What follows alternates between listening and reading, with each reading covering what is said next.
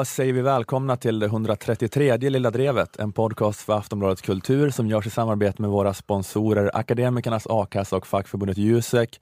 Jag heter Ola Söderholm, jag sitter här med Nanna Johansson och Jonathan Unge. Hej! Hej! God jul Ola! Det är julstämning här i studion. Tomtemössan på sned. Det är den andra... Det är den Har du 20 lite gröt där i ena mungipan? Ja, Eller har du sugit av någon äcklig gubbe? nej men... ehm, Eh, ja, precis. Det är den 22 december. Ja. Nej, det är den 20 nu när vi spelar in, men det är den Ja. 22 om man lyssnar när eh, det här avsnittet är samma dag som det släpptes. Men det är, jag skulle inte säga att det är ett jultema. Jag kan inte riktigt äga ett jultema. Jag är inte den julkillen. Men eh, sa inte vi att det skulle vara ett Ja, jultema? det var det som det såldes in på till oss. Vi ska göra ett julspecial. Ja. Va? Ja. Julavsnitt. Hej, vi, har, vi hinner med att klämma in ett julavsnitt. Jaha, nej jag ville bara... Så vi såg framför oss hur du om skulle- julgrejer. Var utklädd. Du hade ju och... till och med bjudit på julmust här för oss. Men det är ju våra värdar här på Malmö musikstudio som har gjort det. Så de tänkte också, ja just det, det är ett Det är ett julavsnitt. julspecial. Nej, jag ville bara att vi gör ett helt vanligt avsnitt. Mm. Okej, Det var min dröm om det här avsnittet. Kan vi bara göra ett vanligt nej. avsnitt? för det blir det ju inte. Nej. Okej, eh, det är i alla fall eh, det är det sista lilla drevet i år. Just det. Eh, så det är dags för årssummeringar. I alla fall. Jaha. För det fick vi inte heller Det, är, något det här är alltså ett nyårsavsnitt. Ja, det är det. Okej. Precis. Det är ett nyårsavsnitt. Okej. Eh, men eh, ja, det här med att man utser årets bästa och så vidare. Mm. Och jag tänkte utse årets eh, sosse. Mm. Jag vet inte exakt vem det är, men det är någon eller några i Malmös kommunstyrelse i alla fall. Mm. Vilket betyder då att det kan vara en miljöpartist också, Just det. Mhm. för att de styr tillsammans. Så vi får, eh, jag får ha den disclaimern. Men en miljöpartist kan också vara årets sosse. Ja, det är Så är klart. det. Även en liberal kan vara årets sosse enligt dig. Ja, det är inte, sosse är inte mer då partitillhörighet så mycket som att bete sig sossigt. Mm. Nej. Och årets sosse är den eller de som är bakom beslutet om tuffare regler för Malmös uteserveringar. Mm. Det är rubriken på en artikel i Sydsvenskan från för fyra, fem dagar sedan. Tuffare regler för Malmös uteserveringar. Och I artikeln kan man läsa om kommunens nya superstränga riktlinjer som alla 480 näringsidkare med uteserveringstillstånd i Malmö måste följa om de vill behålla tillstånden. Hädanefter kommer det vara förbjudet med trädäck Nej. och möbler i metall. Så här står det i alla fall. Citat. Målet är att uteserveringen ska vara en del av stadsmiljön. Mm. Därför måste möblerna placeras direkt på marken. Trädäck, trätallar, mattor och liknande får inte längre användas som underlag. Inte ens mattor. En snygg matta får man ta ju. Är det ojämnt får krögaren hitta andra sätt att justera bord och stolar. Men- Slutcitat. Lägga in ett så här, en liten vikt post-it-lapp för att balansera bordet. Så att det blir en del av stadsmiljön. Tuggummi. Eh, Så det är slut med trädäcken. Men trädäcken är ju de här altanerna, eller vad man kan kalla dem, som Men- finns på Möllevångstorgets uteserveringar. Gud vad tråkigt. Men du, trädäcken är inte det enda som är i skottgluggen här, Nanna. Oj. Också glädjen. Vi, vi, Glädjen och friheten. Det är verkligen som att de vill markera att det här inte är Danmark. Det är Malmös nya slogan. Inte Danmark. Det är supertråkigt här. Ja. vidare står det i artikeln, eh, citat, Malmös uteserveringar får inte längre ha metallstolar. Enkla plastmöbler och möbler i vitt får heller inte användas. vad fan? Va? Slutcitat. Okej, plastmöbler förstår jag. Men vad, vad har de emot vitt och metall? Ja, det är så himla random. Det kan ju inte finnas någon annan anledning till det här än att Malmösossarna verkligen blir sexuellt upphetsade Men av, att det- god, av godtyckligt förmynderi. ja, det låter som att det sitter någon liten tant eller farbror som bara låter sin egen smak råda. Så här har jag det på min terrass. Man måste ha en rosa flamingo. Men det är så skönt när det inte finns någon anledning till, Ja. att, till det, till det man De gör. inte, Man bara gör det ingen ändå. har avkrävt dem en, en motivering till varför liksom, vita utemöbler skulle vara dåligt. Ja, om, om det fanns en rimlig förklaring hade de inte fått utmärkelsen Årets sosse. Nej, det är sant. Nej, men det är, alltså, motiveringen är bara något så här övergripande flum, göra stadsmiljön mer tillgänglig och vacker eller någonting. Eh, Men det, det är just jag tror att, det, att de blir liksom uppeggade av det här, att det inte finns någon anledning Nej. till det man gör, man bara gör det ändå. Ju mer totalt slumpmässig obegriplig inskränkning av frihet man kan komma på, desto mer kittlande blir det. Man känner liksom hur de har suttit och kåtat upp sig och hetsat varandra mer och mer, att vi förbjuder dem att jämna ut underlaget. Det måste vara så himla jobbigt att slå upp tidningen om man nu är en liten näringsidkare som har ett stort trädäck som man har lagt sina sista besparingar på. Och de här vita fina plaststolarna man köpte in i förrgår. Det är inte så himla långt, alltså det här är inte så himla långt från att sen bestämma att man får inte ha turkost på sig. Ingen i Malmö får ha Jag skulle vilja bestämma kläder. att man inte får säga turkos. Vad heter det? Turkos. Mm, för lite sosseri, säger en annan. Behövs mer eh, för att hålla medborgarna i schack. Nej, men, och de förbjuder enkla plastmöbler. Det är den formuleringen. Enkla plastmöbler. Okej, så- Kommer det finnas tydliga riktlinjer från Malmö kommun om exakt hur raffinerad en plastmöbel ska vara för att uteserveringen inte ska stängas ner? Kan jag få jobba som en sån plastmöbelsinspektör som går runt där på Möllan, från uteservering till uteservering, från falafel till falafel, från indier till indier. Alla är livrädda för mig. Jag är skaparen och förgöraren. Alla krögare står på sina bara knän och ber. Gode hen, gode hen, jag har en familj att försörja. Snälla visa nåd. Medan jag då med min skoningslösa laserblick granskar stolarna och borden, petar på en möbel och fäller min dom. Säger, den här plaststolen, den var väl i enklaste laget. Krögan, Välter den lite så demonstrativt.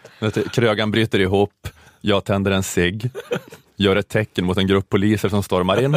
Två av dem håller fast krögan och tvingar honom att titta på medan de övriga poliserna går runt med bensindunkar och dränker in hela uteserveringen. Jag säger God jul önskar gatukontoret och sprätter iväg min cigg in på uteserveringen, vänder på klacken och går därifrån medan ett hav av eld stiger upp bakom mig. Och den här sista formuleringen då, att det är enkla plastmöbler och möbler i vitt får heller inte användas. De förbjuder vita möbler. Alltså, det känns ju som någon sån alltså, excentrisk galen diktatornivå. Att Ja, de det är det förbjuder jag en menar. färg. Bara, bara sossarna får bära vad heter det, randiga kläder. Alltså, det kom på så himla kon- Det är verkligen... Om du säger impulsbeslut av Idi Amin. Ja. Det, det, kommer helt, det, kom, det kommer helt obegripliga men märkligt specifika påbud från ministeriet. Så här, kommuniké från partiet. Hädanefter förbjudet med vitt på offentliga platser. Slut på kommuniké. Så, medborgare, återgå. Ja, men Jag känner att det här kan inte få pågå. Nej. Den här nivån av sossighet som de här uh, uteserveringssossarna står för. Det kan inte pågå om Sverige ska klara av att vara ett mångkulturellt land. För ingen gillar det här, inte heller då infödda svenskar. Men vi kan i alla fall förstå det. Eller, eller vi förstår det inte, men vi förstår att det inte går att förstå. Vi håller inte på och skriker varför.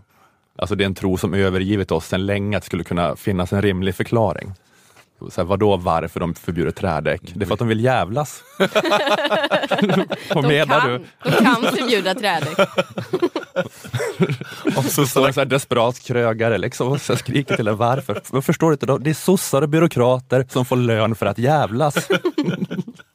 De har fått uppfattningen av att det pågår frihet och det bara utlöser en reflex att det måste stoppas. Så de beslutar förbjud trä, förbjud metall, förbjud plast, Och förbjud färg. Det är som att det, det är något mer än trä och metall vi måste lägga till. Fan kan det... Det, det är inte tillräckligt fittigt. Nej men att man kanske, även om man hatar det då så kan man ha utvecklat någon slags stoicism kring det. Men för någon som då kommer från ett annat land så går inte det här att förklara. Jag tror inte att det går att förklara i något annat land. Och jag tänker alla alltså invandrare som driver restauranger och sådär. Alltså det, jag tycker det är för opragmatisk integrationspolitik om alla nya svenskar ska tvingas, ska tvingas assimileras in i den här boss-level-nivån av sossighet, ninja-nivån av sossighet. Vi kan inte vara så kompromisslösa med vår egen kultur, Men här utan svenska, måste mötas lite mer på mitten. de här svenska värdering, eller äh, äh, skolorna det var snack om de skulle ha på invandrarmottagningar. Att, de, att det skulle vara så här, här, i det här landet så kallar vi inte kvinnor för horor. Eh, ni behöver inte vara rädda för polisen. Sossarna kan vid vilket givet tillfälle som helst förbjuda det mest absurda. Och då bara knyter ni näven i fickan och blir, dör lite till inombords. Ja, ta det bara lugnt och utveckla din cancer.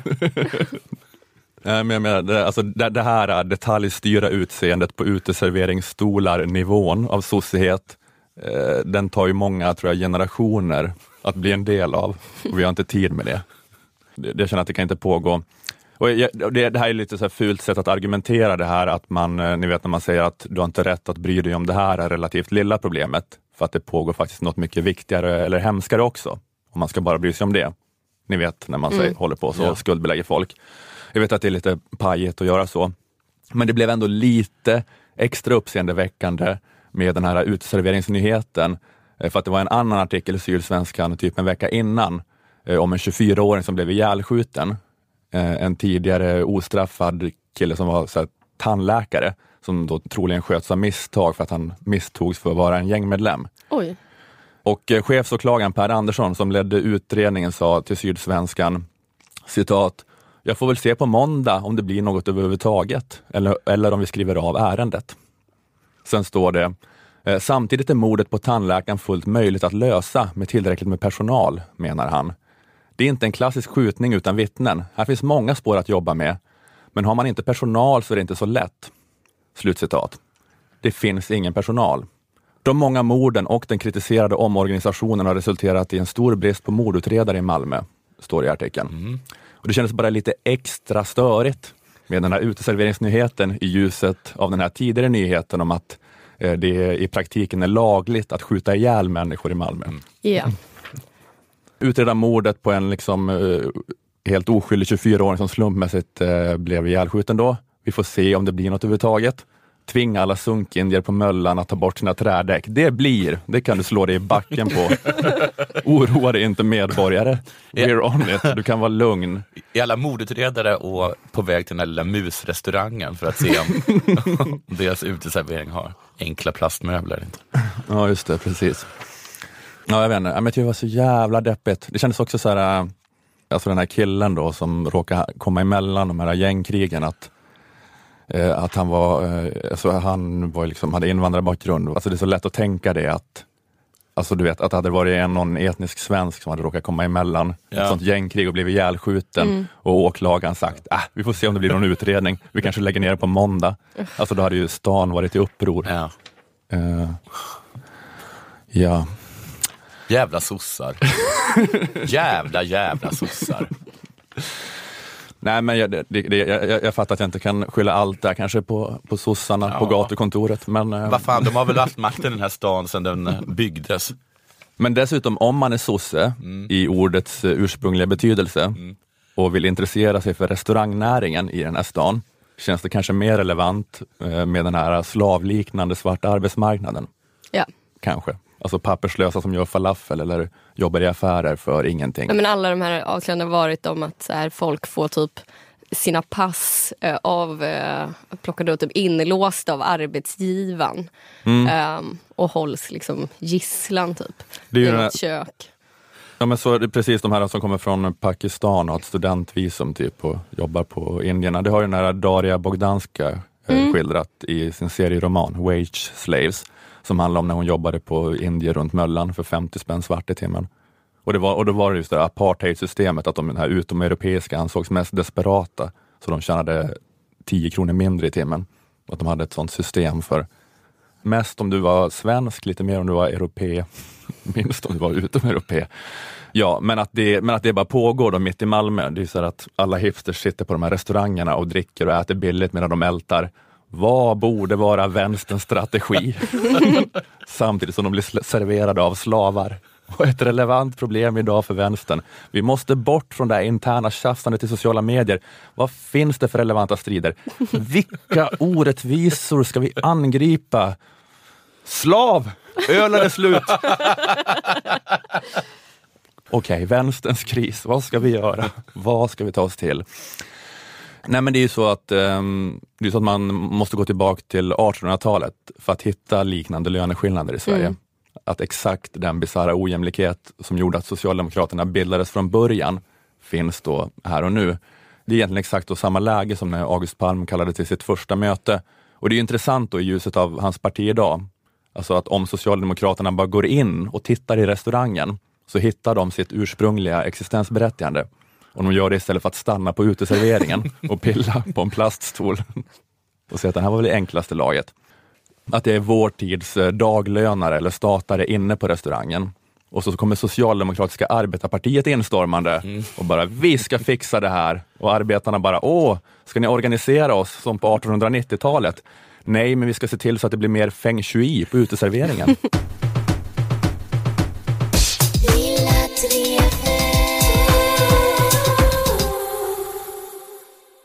Hörni, vi talade om Gävlebocken för några avsnitt sedan. Gjorde du inte det? Ja, den är med som eh, extra spår för lyssnare som kan ha missat den. Mm. För den kommer efter slutvinjetten, så pratade vi om det. Hur som Så helst, den har bränts ner. Om vi gör en kort summering. Ja, Och just det. Alla är upprörda och vi förstår inte varför. Ja, exakt. Eller Gävle kommun och de är upprörda i alla fall. Ja, precis. Det har nu skett en utveckling i Gävlebocken-fallet. Gävlebocken-fallet, säger ni. Vem skulle bry sig om att utreda en mångårig och uppskattad tradition av att busa? Svar Gävlepolisen, såklart. Det finns något väldigt filmiskt över det här tycker jag. Det är som en amerikansk film eller tv-serie där, där liksom den lokala polisen pressas av borgmästaren att klara av ett särskilt viktigt brott fort. Då brukar det oftast vara att de har så här, tagit borgmästarens frus katt eller någonting. Vad är det för Ah, okej. filmer då som du har sett? Massa olika filmer handlar om det. You gotta solve this crime, the major's on me like hot air on ice. Eller så bra på, på klichéer. Jag är inte bra på klichéer, jag är ledsen. Men ni vet vad jag menar. Om ni inte gör det så kan ni låtsas för, Ja. för, för, för, min, för min skull. Jag tänker resignera och låtsas nu. Mm. Nå, hur som helst. Detta är vad som har hänt. Du sökte ägaren till en mössa som det är säker på tappades utav gärningsmannen som tände eld på bocken. De hittat en mössa. En mössa. Gävle måste väl vara täckt med tappade mössor. Är det något man tappar så är det mössor. Men det är handskar självklart. Men den är ju i anslutning till eh, bocken, där bocken stod. Ja, det, jag vet inte om det var...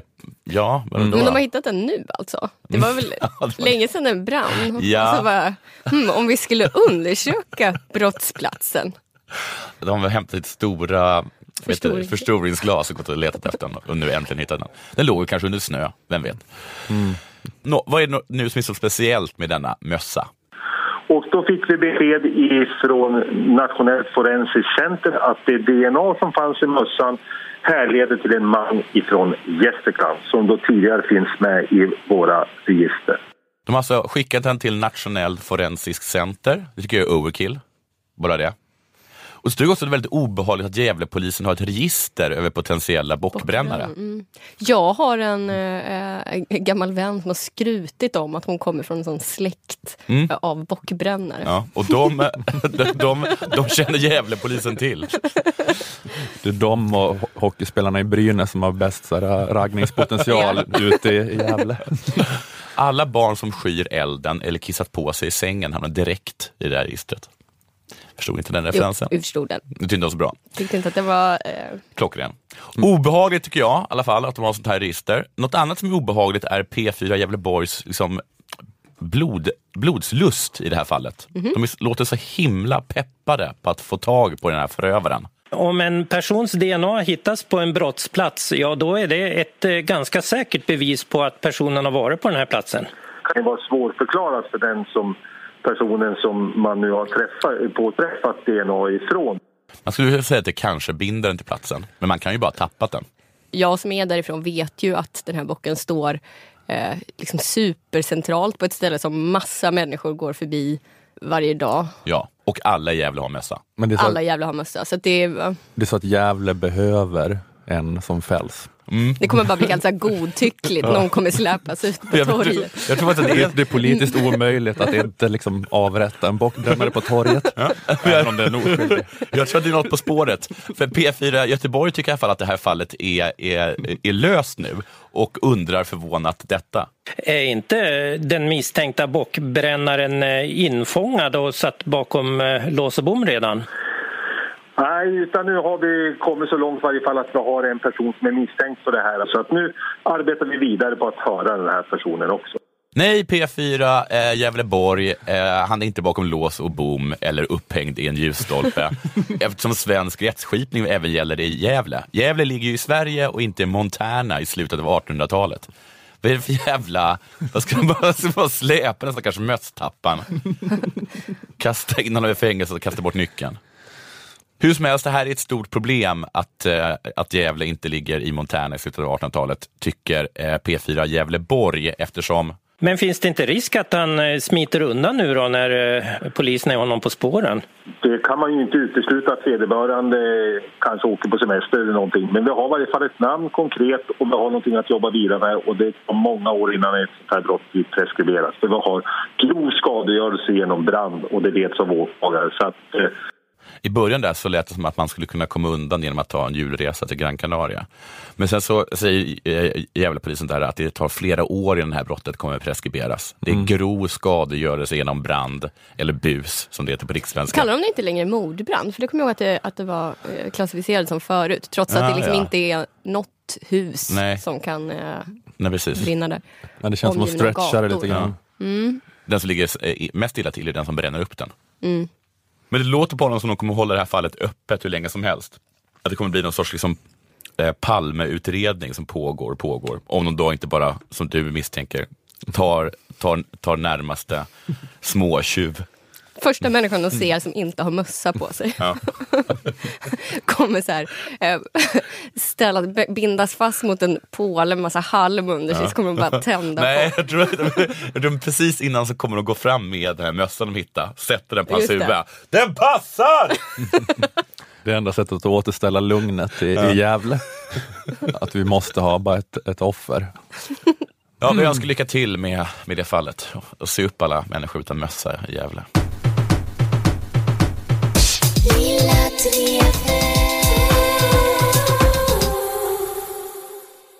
Årets julklapp är trygghet och sammanhållning i arbetslivet. Och den tillhandahålls av våra sponsorer Akademikernas a-kassa och fackförbundet Jusek. Att vara medlem i Akademikernas a-kassa kostar bara 100 kronor i månaden och då har du försäkrat ditt jobb så att du får 80 procent av lönen upp till 25 papp, alltså 20 000 kronor i månaden eh, om du skulle bli av med det. Många akademiker, till exempel de som jobbar i Jusek-branscher, tjänar ofta betydligt mer än 25 000 kronor och kan då behöva en förbättrad inkomstförsäkring. Och nej, Jusek-branscher är inte då som många tror bara jurist. Det, det är en vanlig fördom. Även ni som är samhällsvetare, ekonomer, Är det kommunikatörer. en fördom som många Jusek-människor är trötta på att höra? Ja, det, Ska vi inte säga julsäck idag? Snyggt. Även ni som är samhällsvetare, ekonomer, kommunikatörer eller arbetar inom HR eller IT eh, ska vara med i Jusek. Kort sketch. Eh, gillar du juridik, du som är sån här Jusek-person? Jag är ekonom.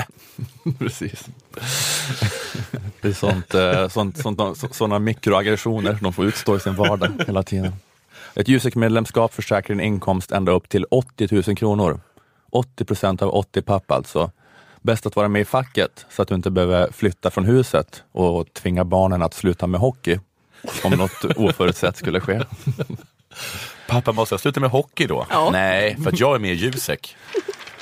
Att vara med i Akademikernas och Jusek kostar 351 kronor sammanlagt. Jag vill ha mer exempel på när du lajvar verklighetens folk.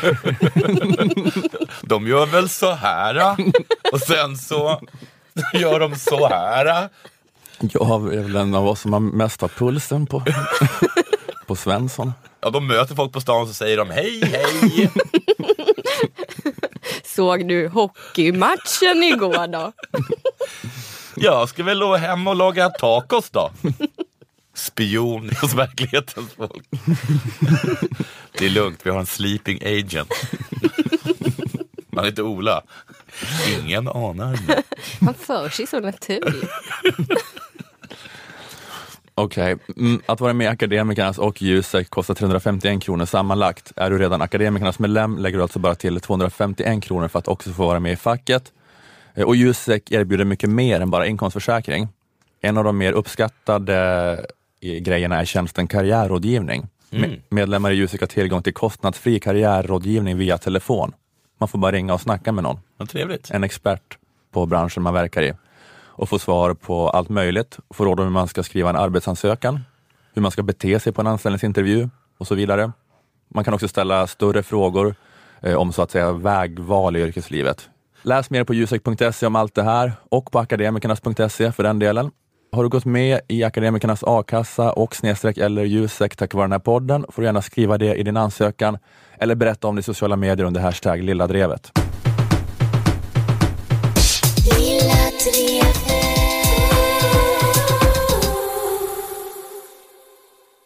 Julen va? Ja. Mm. Det är ju inte bara klappar och lussebullar. Nej, det är det ju faktiskt inte. Eh, för det är också en eh, återkommande konfliktyta för eh, veganer och världens absolut största människor. Det vill säga köttätare som inte bara äter kött utan också gjort det till sin grej att propagera för köttätande. Nej, men det där så är det ju inte. Det är precis tvärtom ju. Vad menar du? Det är ingen som propagerar för att äta kött. Du vet inte alls vilken typ jag menar. Okej. Så snubbar som inte bara typ äter kött i tysthet utan också vill göra det till... Som jordbruksminister Sven-Erik Bucht. Har han gjort det? Han brukar säga det, jag tycker om kött. Ja. Kött är gott. Ja, men det var, och då sa han bara det för några fick antagligen den frågan. Men går han in på sociala medier och käftar med veganer? Nej, men det är inga som gör det. det Eh, är jo, det, är som händer där- visst Det är det. som den Frida Höjvedens låt eh, som handlar om Stockholm. Som handlar Mm. om att hon är så trött på att folk, när hon, när hon förstår att hon är från Norrland, att de säger så här, Millions of people have lost weight with personalized plans from Noom, like Evan, who can't stand salads and still lost 50 pounds. Salads, generally, for most people, are the easy button, right? For me, that wasn't an option. I never really was a salad guy. That's just not who I am. But Noom worked for me. Get your personalized plan today at Noom.com. Real Noom user compensated to provide their story. In four weeks, the typical Noom user can expect to lose one to two pounds per week. Individual results may vary. oj, jag har aldrig varit norr om Uppsala. Mm. Ingen har någonsin sagt så. Jo. Nej, det är en myt som norrlänningar har hittat på.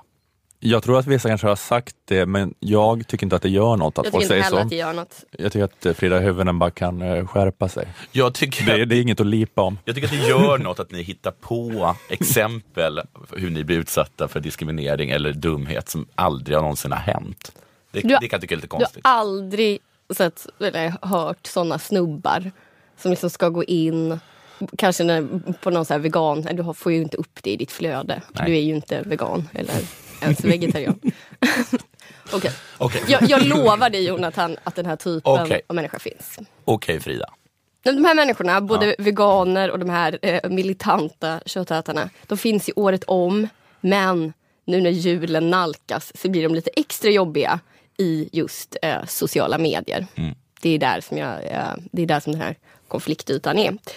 Det finns några särskilt trötta grejer som man kan se i juletider år efter år.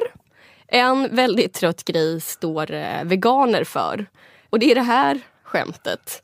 Julen är en högtid då alla svenskar sitter och äter grisröv. Jaha, vadå? Mm. Är det prinskorvarna? Nej, det är ju julskinkan då. Ja, ja, just det. Ja. Eh, Det är oerhört kul det här att det är grisens, grisens skinka då man äter. Eh, Jag har sett så många varianter på det här. Eh, Sitter ni och tuggar på ett arsle? Snaskar stjärtmuskel? Latin stjärtus musculus. Smakar det bra att kalasa på en rumpa? Och så vidare. Eh, Ja, det är ju asroligt att folk äter en lite tokig kroppsdel på ett djur. Eh, Med vänlig hälsning alla som levde på 1600-talet första gången det skämtet drogs. Jag är så himla trött på det skämtet. Ja. Det är fel angreppspunkt. Ja. Inte så här, eh, vad tokigt att ni sitter och äter ett lik. Utan så här, haha ni äter likets rumpa, era losers. Ni äter så himla onormal kroppsdel. Ja. Ät en normal kroppsdel. Ät låret, varför sitter ni och äter röven? Nästa trötta grej i den här återkommande konflikten står eh, de militanta köttätarna för. Eh, och det är den här spaningen. Om ni inte äter kött, varför äter ni då grejer som ska se ut som kött? Eh, och då syftar de ju till exempel på att folk äter vegetarisk julskinka. Den här eh, proteinklumpen som man med lite fantasi eh, kan få till att det sk- skulle smaka som köttskinka. Så där, sånt har jag sagt. Ja, det, jag har hört det komma från din mun. Eh, Så du hade, du hade en ganska rolig sägning om det, att hur vet ni vilket djur det inte är? Mm. Ganska kul sagt. Ganska, ganska fyndigt. bra, bra. Det Eh, är, Det är väl lite jag-svagt ändå. Ja, men Då, då man ändå är, att vara så ägd av köttnormen. Fast Va, jag, va, va, varför kalla, börja kalla skinkan istället för Så animalisk också- sojaklump? Så du, du står på deras sida då. Eh, Du tycker att, man liksom, att det här är höjden av inkonsekvens. Man har liksom avslöjat den här inneboende motsättningen hos eh, Ja, men stå- håller med om att det är lite fånigt. Jag står på deras sida och deras sida, det är inte så att jag vill gå med i klubben och börja betala medlemsavgift i deras köttaktivistgäng, men det är väl en lite, så här, det är väl en lite rolig eh, grej att Fast jag fattar inte med. alls vad, vad liksom motsägelsen skulle vara, eller jag-svagheten. Alltså, man tycker kanske att kött är supergott, precis som de som äter kött. Men man tycker liksom inte att någon ska behöva dö för en smaklökar. Mm, Okej då. Nästa lite trötta grej, då är det veganerna igen. I mitt flöde häromdagen så dök det upp ett eh, sponsrat inlägg från någon, jag kommer inte ihåg, men det var någon veganorganisation. Och det var en lista på olika fakta om eh, grisar. Och den listan har dykt upp tidigare i eh, juletider och syftar då till att få folk att inte köpa julskinka. Eh, jag kan läsa eh, en del av de här eh, fakta om grisar. Grisar är utomordentligt intelligenta. De är nyfikna och insiktsfulla djur och anses till och med smartare än barn under tre år, hundar och även vissa primater. Sen har vi, du är ju smutsig som en gris har du säkert fått höra många gånger. Men i själva verket är grisar ett väldigt renligt djur av sig. Och precis som hos människor vill de gärna hålla sin toalett långt borta från där de äter. Och sen så kommer det ännu mer. Grisar kryper gärna nära varandra, föredrar att sova nos mot nos. Eh, grisar älskar att leka med fotbollar, älskar att få massage. Grisar kan spela videospel med joystick. Eh, bla, bla, bla, bla, bla. Det är inte helt sant väl? Det beror på jo. hur man definierar kan. De kan men de vill inte. Vad menar man med spela? De, de kan inte varva Skyrim kanske. Om man med hjälp av elektriska chocker så kan man få grisar att spela tv-spel. Om man så här, flår en gris och så här, klär in sig i grishuden själv och har den liksom som en dräkt och sen sätter sig och spelar tv-spel. Då kan en gris spela tv-spel. Men, det är Men den här listan är i visste alla du fall- att eh, grisar också dansar? Ja, men det skulle kunna sa- vara det. Om, det Om var golvet är väldigt hett så dansar grisen. Men jag, jag fattar väl absolut den här eh, strategin att dela med sig av supernäpna eh, fakta om grisar. Lägga upp typ en bild på Babe, den modig lille grisen. Få det att kännas som att eh, grisar, de är ju precis som oss. Eh, men jag tycker att det är, eftersom det kommer från just veganer så eh, vill jag ändå underkänna det. För jag tycker det är ett himla vanskligt sätt att argumentera. Eh, för att ta upp grisars intelligens och renlighet och det här nos mot nos-sovandet. Det är ju att erkänna att det finns en rangordning bland livsformer. Eh, men det här är bara ett sätt att försöka flytta upp grisar högre i rangordningen. Till samma plats som hundar och treåriga barn som vi ju inte äter. Men det de borde göra är ju liksom att inte erkänna den här rangordningen alls. Eh, bara kasta den över ända och säga att typ alla livsformer som har en förmåga att lida eh, borde man inte döda och äta. För, runt påsk så går de inte ut med fakta om, eh, Ja, grisen om, är ju väldigt om lätt hönan. att, de är att fullkomligt eh, vidriga. framställa som älskvärd. Ja. Hönor som bara är så här äckligt virvar av fjädrar och, och bajs.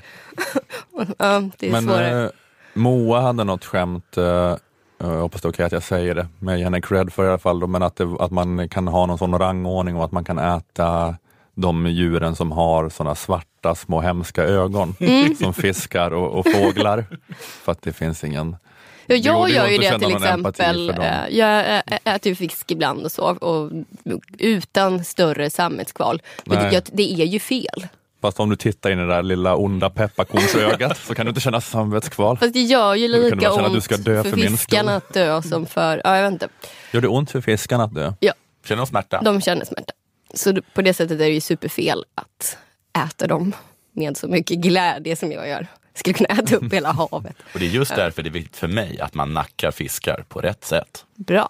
Snyggt. Men, Men, vad, vad eh, är en sån smärta då liksom, om man är en fisk? Vad är det? Så här, ska Alltså jag fysisk dig? Smärta. känna det.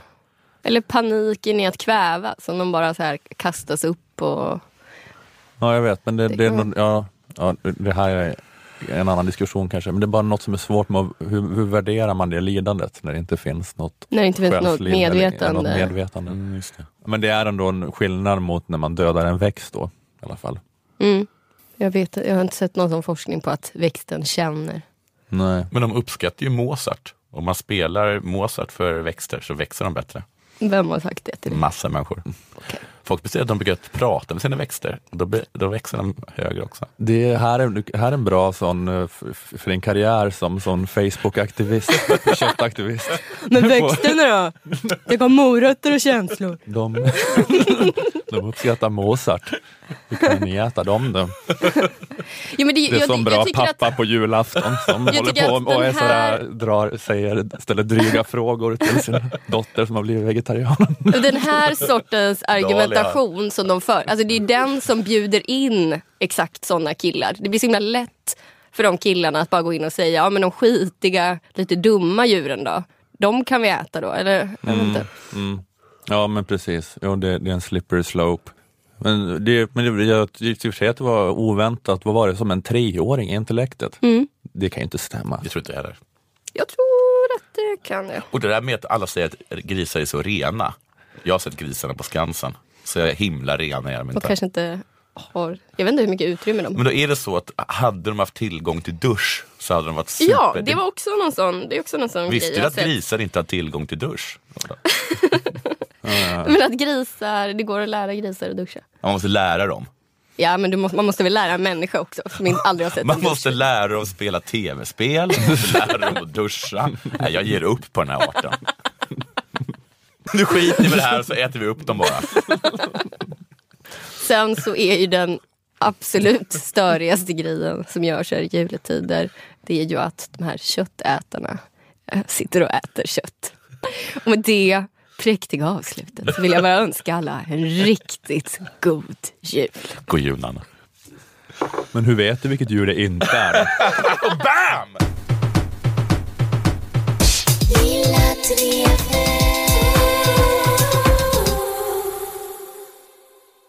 Nu hörni så ska vi lyssna på det här.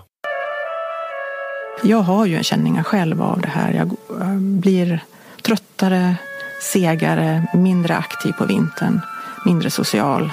Ja, Jag med. samt nedstämd la hon till. Ja precis, det här hade kunnat vara vilken Anna Johansson som helst som vi just hörde. För det ska alltså handla om höst och vinterdepression. Alltså den psykiska åkomma som gör att man upplever trötthet och nedstämdhet sådär runt julen. Och den har in, liksom ingen riktigt fått grepp om, men däremot har man sedan länge hittat en behandlingsform mot det. Ljusterapi. Ljusterapi. Ljusterapi går ut på att man utsätts för kraftigt ljussken under en längre tid, antingen via en ljusbox eller i ett ljusrum. Ljusterapirum. Ett rum helt i vitt, vilket finns på flera stora sjukhus i Sverige. Och där kan man sitta och fika. Men nu har allt fler landsting slutat upp med denna eh, terapiform. Varför det? Ja, det ämnet togs upp i Vetandets värld i P1 där ljusterapi stöttes och blöttes. Och vi ska börja med att höra från ljusterapins försvarare, sjukgymnasten och forskaren Cecilia Rastad. Jag har ju personligen behandlat över 500 patienter och det är klart att alla av dem inte hade god effekt av ljusterapi. Det är ju självklart så. Men eh, Självklart hade ingen god effekt av att sitta i ett vitt rum, så tolkar jag det hon sa.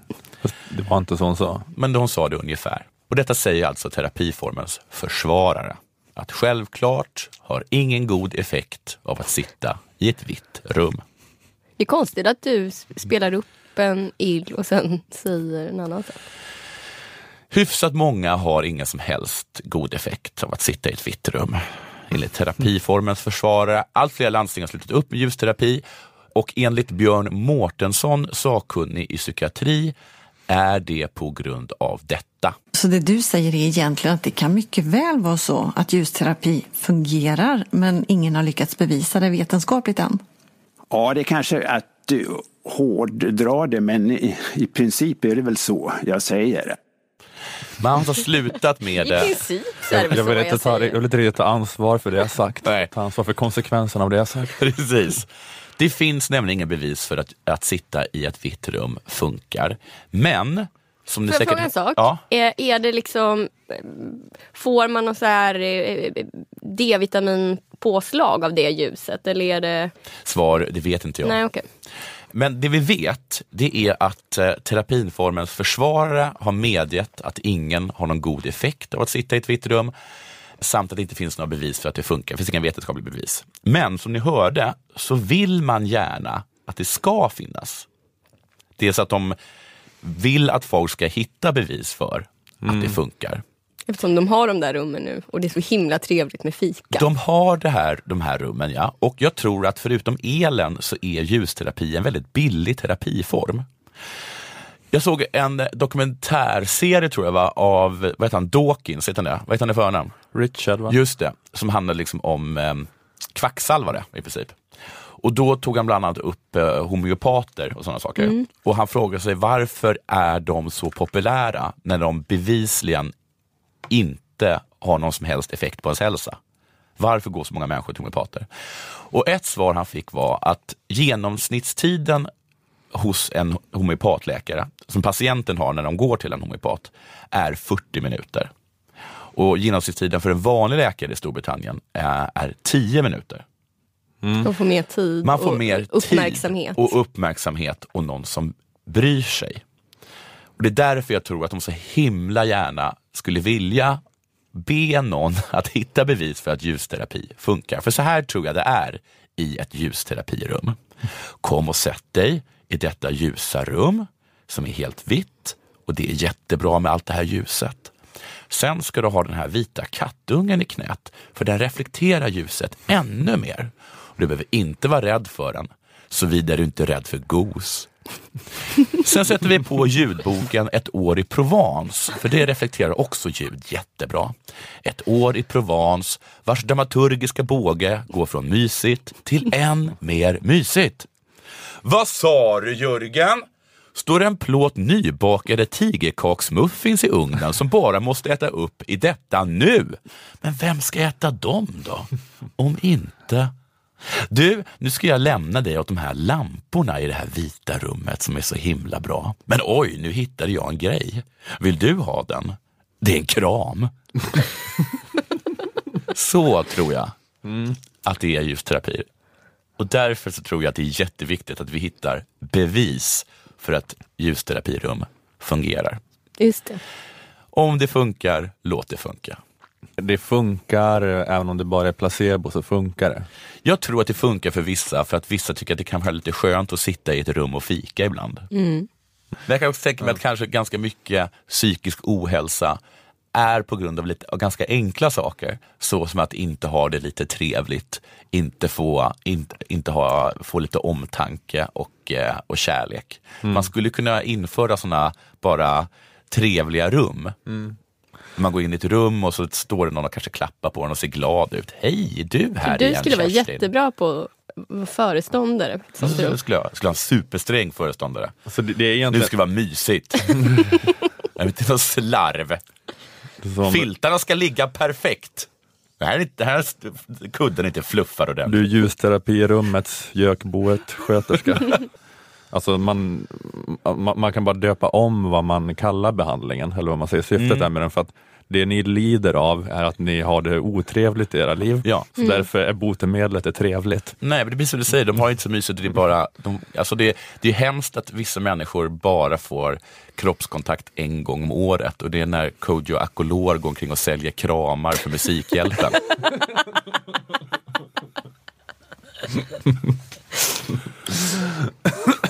Hade man bara kunnat införa en sån på något sjukhus. Precis. Och tänk de åren då Kodjo Akolor istället gör armhävningar för Musikhjälpen. Då blir det två år till nästa kroppskontakt. Så många människor som står utanför den där buren. Hoppas det är kramar i år. Nej, han lägger sig på marken. Gjorde han armhävning i år? Jag vet inte, jag kanske, han har gjort armhävningar något av åren i alla fall tror jag. Det året var det smockfullt på ljusterapirummen. Något företag förband sig att donera en summa för varje armhävning. Kodjo klarar av att göra, tror jag. Och gud vilken prestationsångest. Jag tror inte han känner Om det är så mycket pengar. Ja. Han är jättebra på att göra armhävningar. Mm. För han gör det för barn i krigs rätt att gå i skola. Då bara tror jag att man orkar lite extra. Han så, ja, jag tror han är så himla trygg i sin förmåga att göra armhävningar. De andra fick skrika åt honom, så här, Kodjo sluta göra klapp mellan varje armhävning. du orkar fler ifall du inte gör klapp. Ta två händer.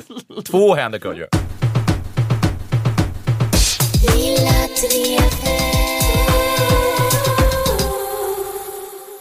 Det var klimatdebatt i Agenda i söndags mellan Gustaf Fridolin och Annie Lööf. Var ett generiskt sätt att börja Just lilla, det. lilla Eh, drevet segment på. Insert eh, replik från någon av oss. Eh, Åh, vilket mys för dig. Boner alert.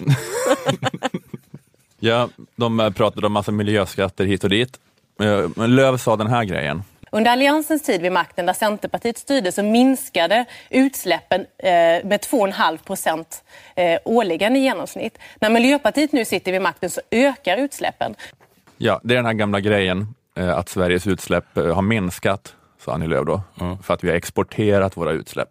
Svenska ekonomin orsakar mer utsläpp än någonsin varje år, också under Alliansens tid.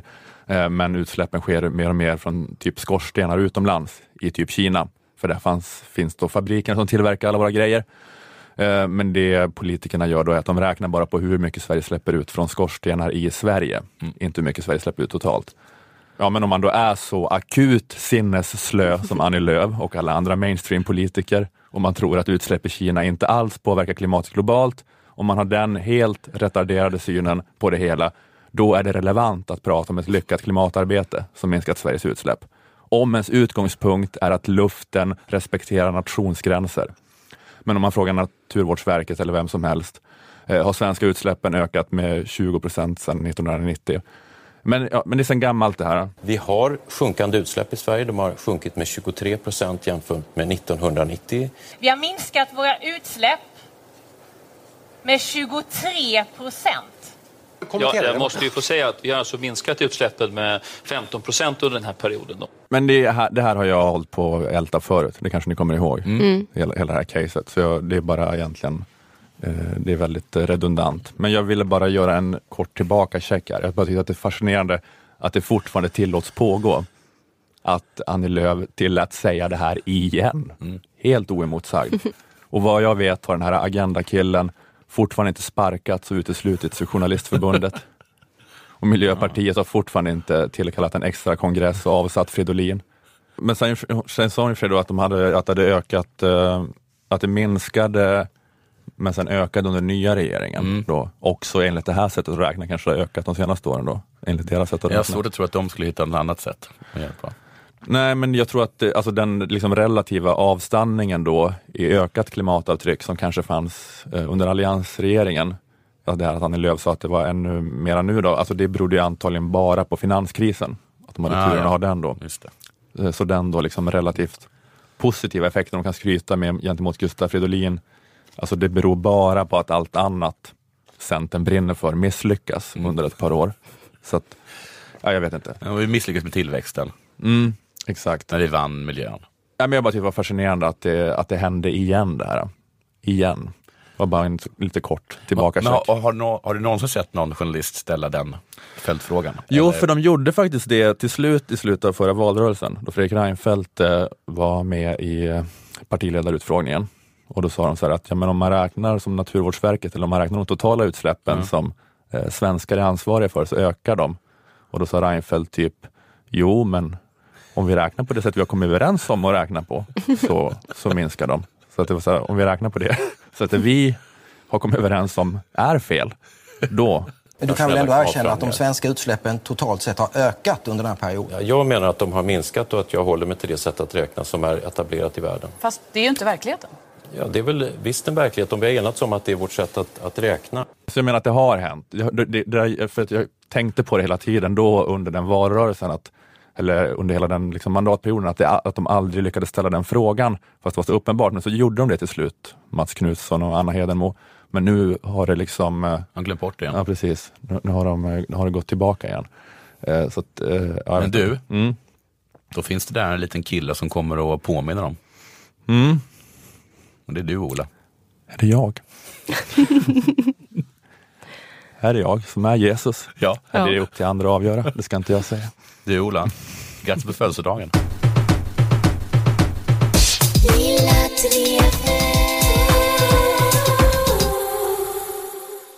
Vi får väl bara önska en eh, god jul.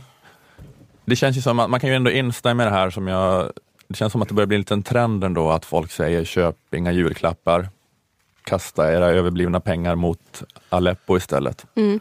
Till eh, Läkare utan gränser eller någonting. Det kan man väl instämma i. Kan köpa julklappar till sina barn kanske. Så Ja. att de blir tokiga annars. Ja. Eller köpa julklappar till vuxna människor.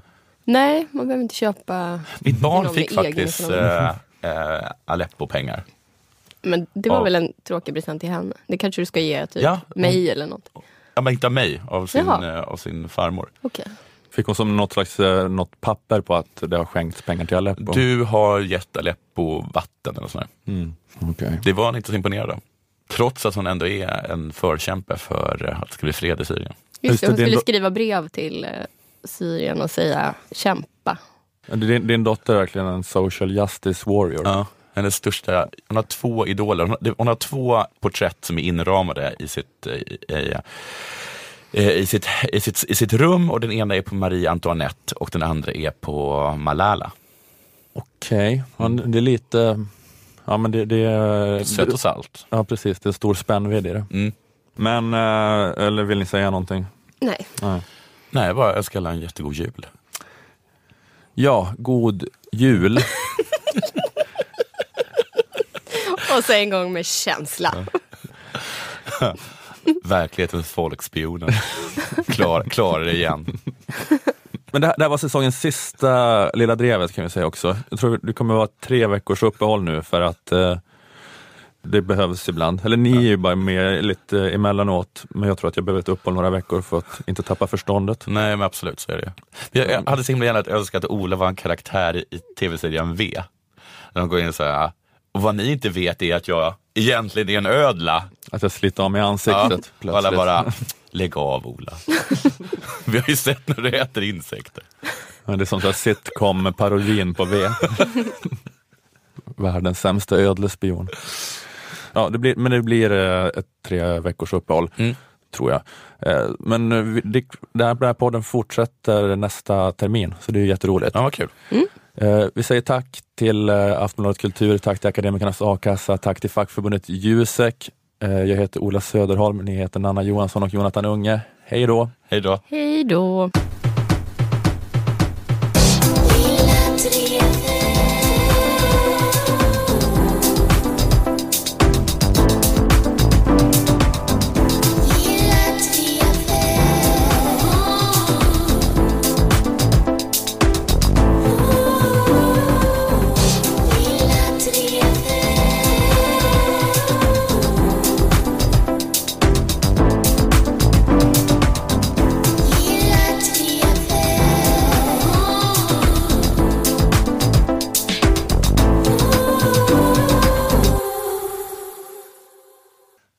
Jävla, jävla sossar.